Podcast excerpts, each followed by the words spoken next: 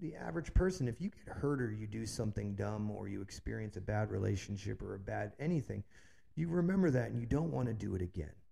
You know, it's kind of like touching the stove. We're programmed to not touch it again. That you're going to get burned. That's why it hurts. That's why our memory is there. Memory isn't really to serve the purpose as us being nostalgic. No, memory is there for us to evolve and not do the same dumb, deadly things over and over so we can progress forward.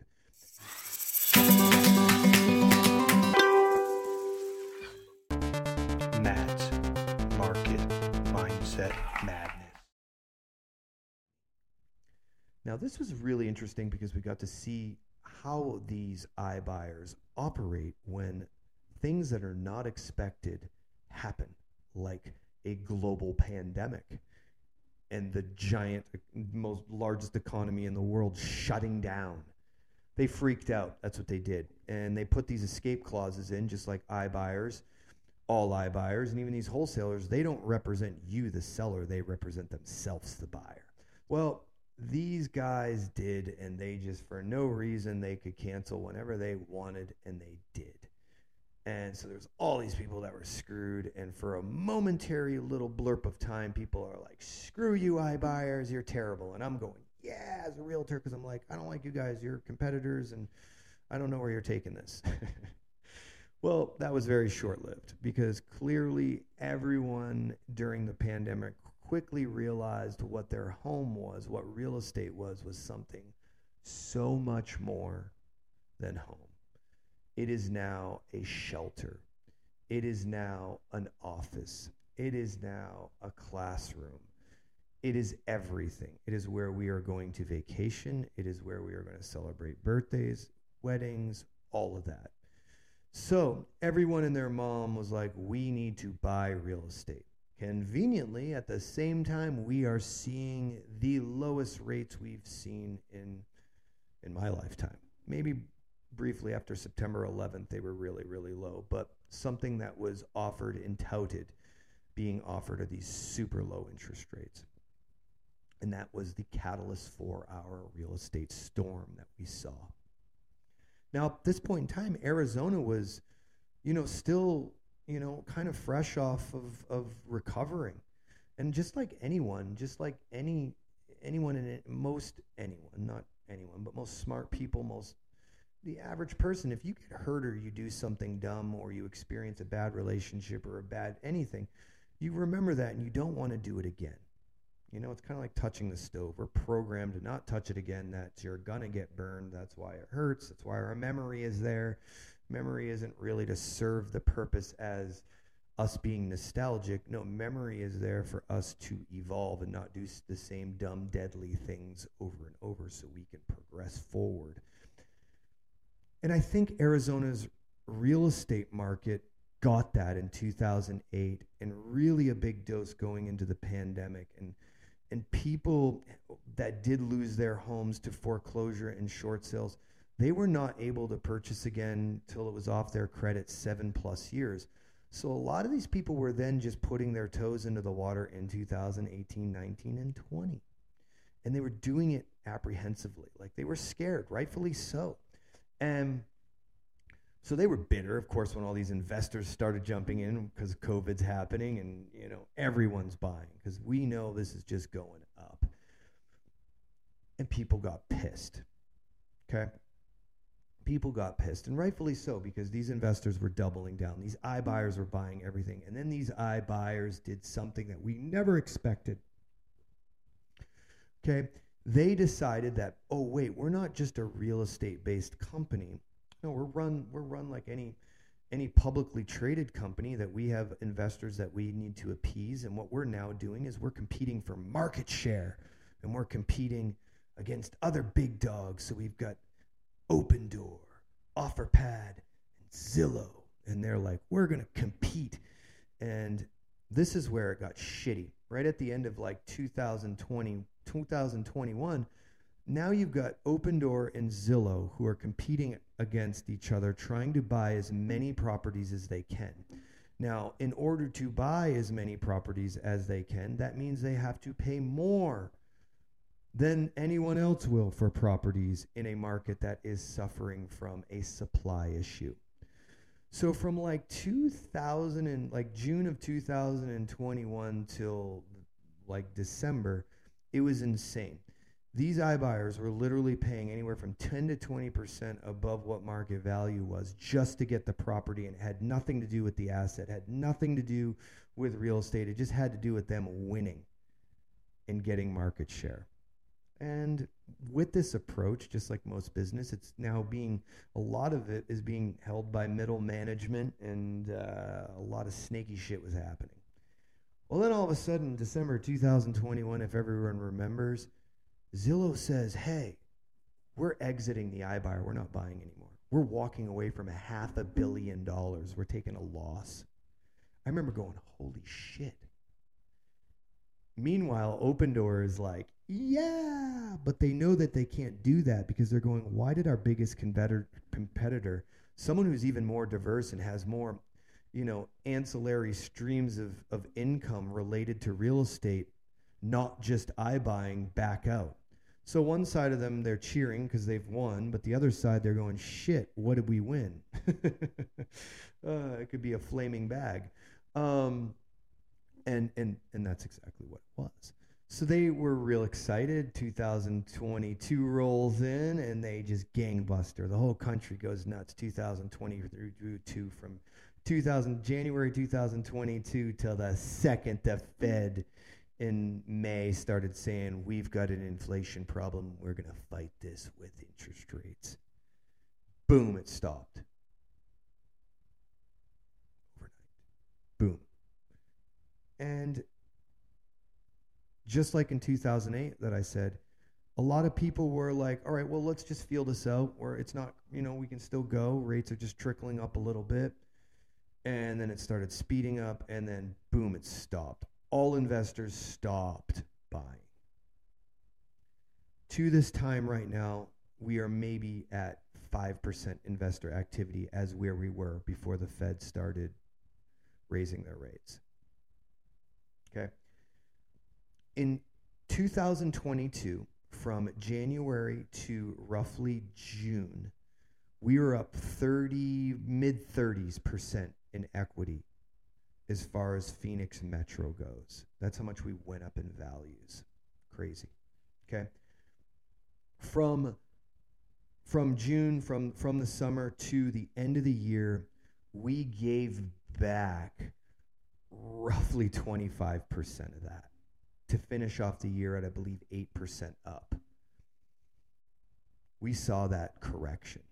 Throughout that time, we saw all investors stop purchasing at the beginning of the summer. There was no more activity. Most of the homes that were on the market, these weren't bank owned homes. These weren't distressed sales like we saw before. No, these were now iBuyer owned properties and investor owned properties that had nothing to do with people that didn't have money. People people weren't really hurting. So the people that did get stuck and sucked were people that were dealing with death and divorce and, and having to move, and they just had no other choice. This is the interesting thing. Right now, the average homeowner in Arizona has over 50% equity in their home the average homeowner in Arizona has a, I believe, a high 3% interest rate, 30 year locked in. Okay. We saw a lot of people say, oh shit, we were planning on selling at the top of the market and it came too quick. Let's put our homes in the market in, in the summer. And they did. And they quickly realized after it kept dipping, they weren't getting the offers they, they wanted. And a lot of them pulled back and said, why would we panic sell? Why would we sell when we don't need to sell when we could just rent? Okay. So at this time, we saw our inventory going up um, like 300, 400% from like 5,000 units to, we're going to say the highest we saw, which was in the end of October of 2022, not even a few months ago. And that was at, I calculate it was at, I just look at um, what's for sale in Maricopa and Pinal County. We had 19,800 units. That's the highest I saw. Okay. right before that, we saw a bunch that were being taken off, and it was fluctuating. And what happened was, is a lot of them went to turn into rentals because they're like, why would we do that? Well, that big blurb, that big rush, affected our rental market really quickly. So at the same time, people are like, oh, our rental market's crashing because now there's a lot available, and our real estate market's crashing. Oh, it's the perfect storm. It's 2008. No, no, no. It was an anomaly because the rental market was affected for approximately just under a month, 30 days. If you were looking to rent a place between the end of October and the middle to end of December range, you got a fair deal. You were able to kind of negotiate with landlords. It's not like that anymore. That's inventory is all gone. We are now back to where we were before. There's not a lot. It's still competitive um, as far as the rental market goes. And the rental market says everything about our real estate market. It says how much people are going to pay for homeownership and what's it worth it to them. And we can look at those rental rates and then correlate them to what a mortgage rate would be on a like product at today's rates. And guess what? They're perfectly aligned right around that six and a half range. So that takes us to where we are right now. Okay. Where we are right now, as I just checked before we did this, we now have 14,200 homes on the market. We've dropped almost 30, a little over 30% in inventory from October, which was a, well, 90 days ago, 100, 100 plus days ago.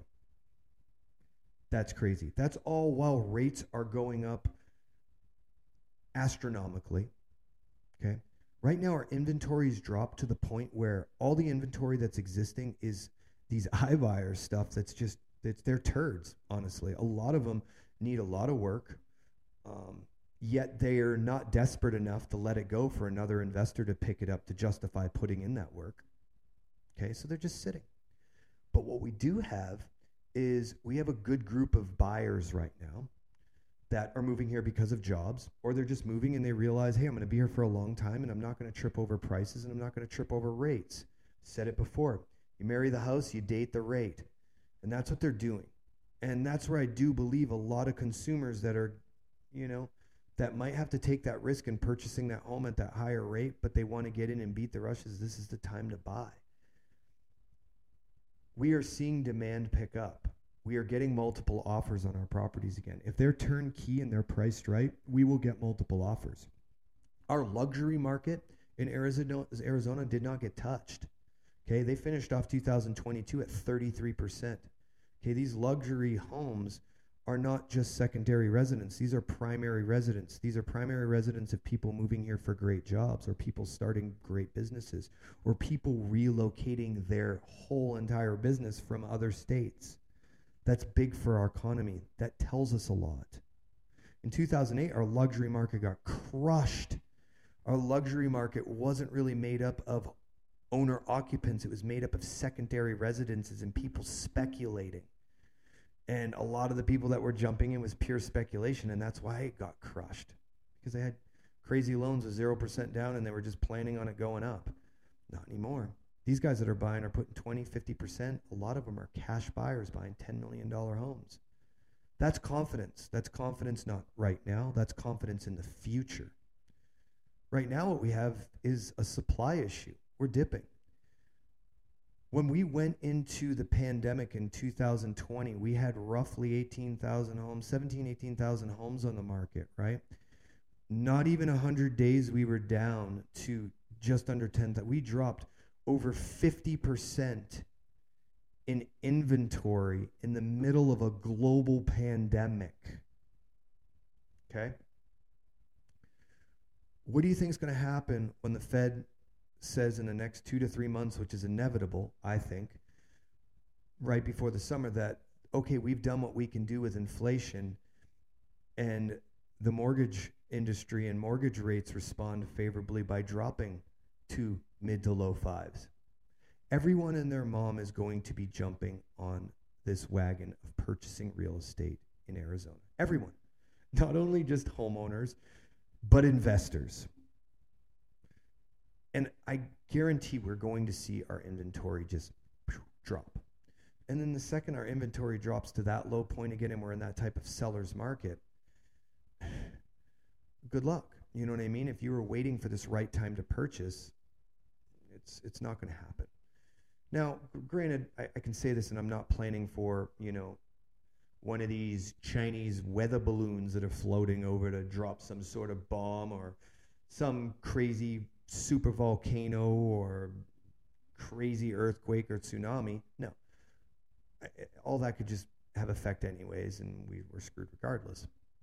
But as far as where we're going and when everyone's trending, that once we get through this little brief period time of correction, everyone says we're going to be very, very much fruitful and heading into the rest of the decade on a very upward trajectory. Now, when you look at all these states around Arizona that are doubling down on their policies, and they're really not helping out small business or they're really not helping out large business, they're coming here.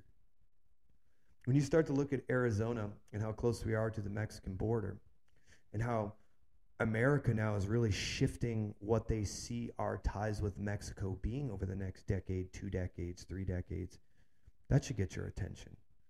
You know, they're already doing it. They're saying, hey, we don't want to invest in our manufacturing in China. Why would we do that? Let's do that in Mexico. Well, guess what? We share a border, and I do believe that that's going to be very fruitful. Look at what's happening with Taiwanese chip manufacturer TSMC.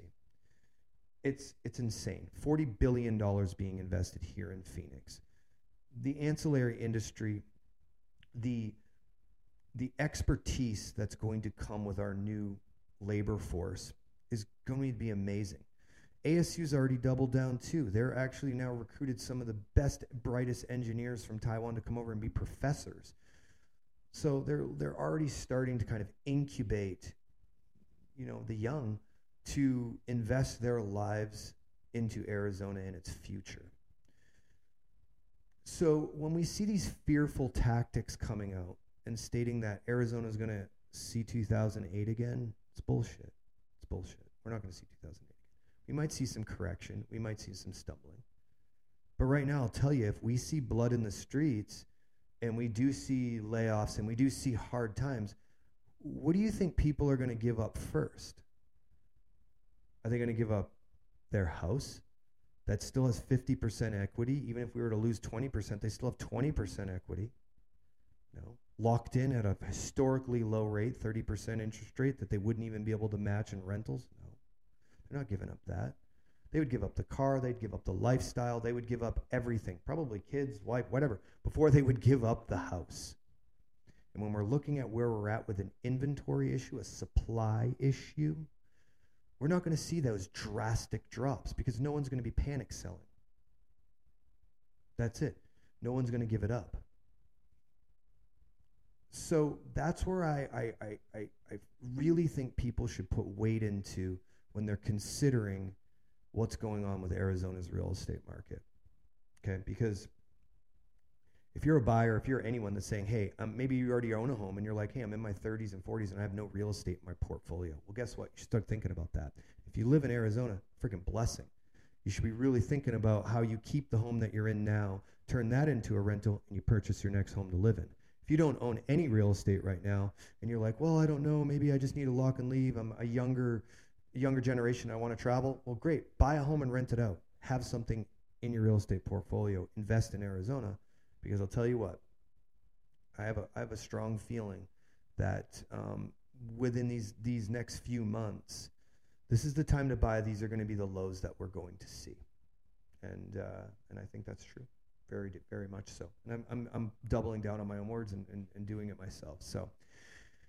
If anyone has any thoughts, questions, concern, anything, shoot me a text, even if it's to pick on me. I love it. Give me any comments, feedbacks, whether you're listening to this on YouTube, if you're listening it just as the audio version on whatever your favorite podcast platform is. Make sure you're like, you're subscribing. If you've got friends, you've got family, whether they live here or they live out of state and they're thinking about purchasing or they're thinking about renting or they're even thinking about getting into real estate, selling as an agent, have them reach out to me, reach out to me, share this information to them. Be a good friend, be a good family member. Don't leave them hanging. Don't leave them out there to, to digest all this fake news, the stuff that's just going to make them fearful and, and not take action. Because right now is a, a, a time to take action. So, anyways, guys, always a pleasure. Until next time.